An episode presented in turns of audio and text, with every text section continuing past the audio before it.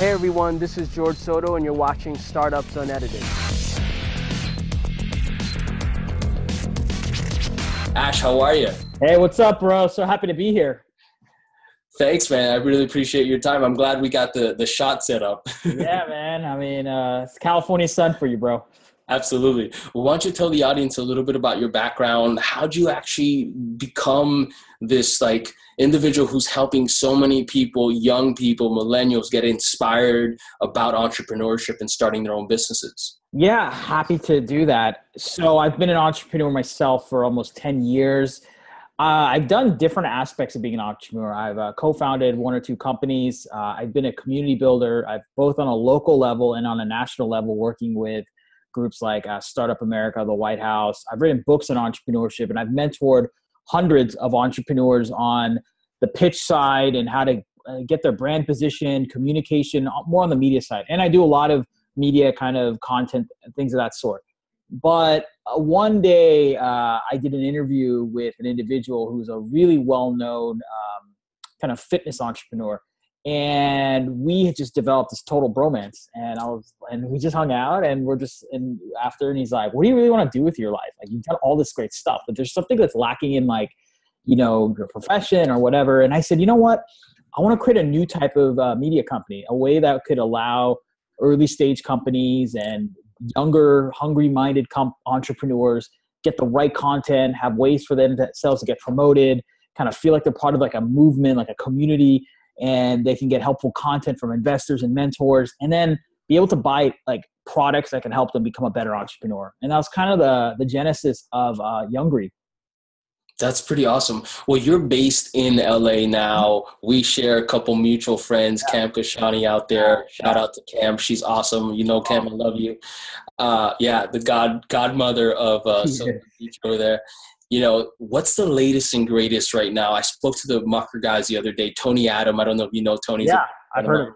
Yeah, so uh, Tony and I go way back. What's the current state of the LA startup ecosystem?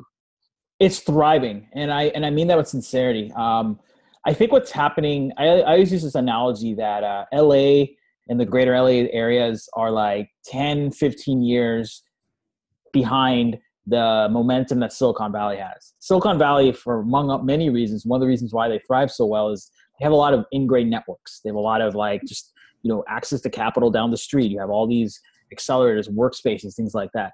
There's a lot of money in LA. There's a lot of great entrepreneurs in LA, and there's a lot of great people who want to give and help. And I would say that um, that's now you're seeing that more and more emerging. So um, look out for the next few years. But I think it's pretty upbeat, pretty positive. I think the Dollar Shave the Dollar Shave Club acquisition was something that was definitely a great example of a community built venture because they went through a uh, venture studio. They got local investors outside of other investors, of course. They got a lot of people on their exec team that were you know local founders and mentors and advisors and staff and all those things. And so when they went through science, right? Yeah, yeah, science yeah, they went through yeah. science. And uh, so I think that's an example of more things to come. You know. Awesome. Yeah, let's unpack that a little bit. What was that for the community? I mean, that's a big deal, right? To go from Dollar Shave Club, LA kind of like base startup that was really taking this kind of traditional market and, and really, really sort of modernizing it, right? Being able to create a subscription service, yeah. you know, for shaves, for shavers, right? Who, who would have thought? What did that actually mean for the community? Like, were people going just absolutely nuts in, uh, out of excitement for the community? Yeah, they were, and I'll tell you why people were excited. Um, the team has really done a lot with the community. So I have a I have a good friend. She's a uh, really well-known tech journalist. Her name is uh, Jessica Naziri, and like the day that that acquisition got announced, she posted on Facebook like, "I'm so proud of these guys. Here's like an interview I did two, three years ago." And if you read that interview, the guys are hungry. They just wanted to like hustle. They wanted to like make a dent. They wanted to like do what they needed to do and it just shows you that like they this wasn't like an overnight game. This was like something where they they built it they hustled they made their pivots i'm sure and they got and the community just involved with them. It's not um i'll give you an example where that didn't happen. Can i give you that example? Yeah totally. So you've heard of oculus right?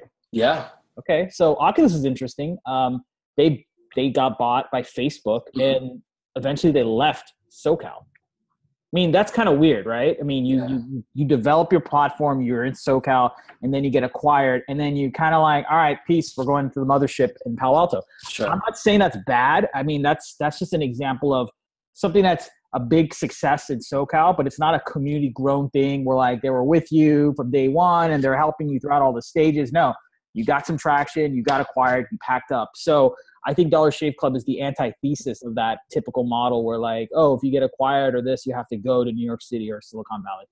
Totally. And, and I think I would argue that if you look at where publishers are and you look at consumer facing businesses like MySpace, remember LA, right? You know, the bands and the whole nine. Yeah. Yes, Facebook was started out out over there in um, in uh, in Cambridge, but you know, if you started to think about the celebrities on Facebook that really started to drive a lot of Mhm. engagement, all those sort of you know, at Twitter we used to call it VI tweets, you know, um, you know these VIP users, and so if you start to think about those folks, where are those folks? Those folks are in New York. Those folks are in LA, right? And LA is massive for for content. So I'd argue it's a great market for consumer facing stuff as well. Yeah, not just that, but I think we get cool. So we we we're not like New York City where we create like these fashion brands, but we I think the lifestyle of SoCal makes the branding and the way we position ourselves is just cool. Like if you look at these consumer brands, they're kind of cool for their industries. They look at like Honest Company. It's like a cooler version of selling like products to help moms. You know, you look at Dollar Shave Club, like it's it's inherently just a cooler like subscription box to get like basic razors, which is not like a novel thing, but they just made it cool. Yeah. We have that cool factor, and I don't know. I think it's the SoCal vibe that brings that. Well, let's talk a little bit about creating a movement as a Yeah. startup. I mean, you're creating a movement right now, you know, with Youngry and all the amazing things that you're doing. You know, we we immediately fell in love with the concept when we first connected. What is that all about? And if I'm a startup founder, how should I start to be thinking about this concept of I am creating a movement? Sure, sure. So I want to give you a quick backstory on why this whole movement idea kind of came about for Youngry. So uh, there's probably two people involved with Youngry that have really helped me shape this type of thinking. One is my co-founder. So he's the co-founder of the fitness brand I mentioned. It's called Shredz. Now Shredz sells fitness products. They sell whey protein, fat burner pills, nootropics, just stuff to make you get fit. And if you study Shredz, they're all about we're here to change lives, and we're not stopping till a million people's lives are transformed. Very big, bold statement.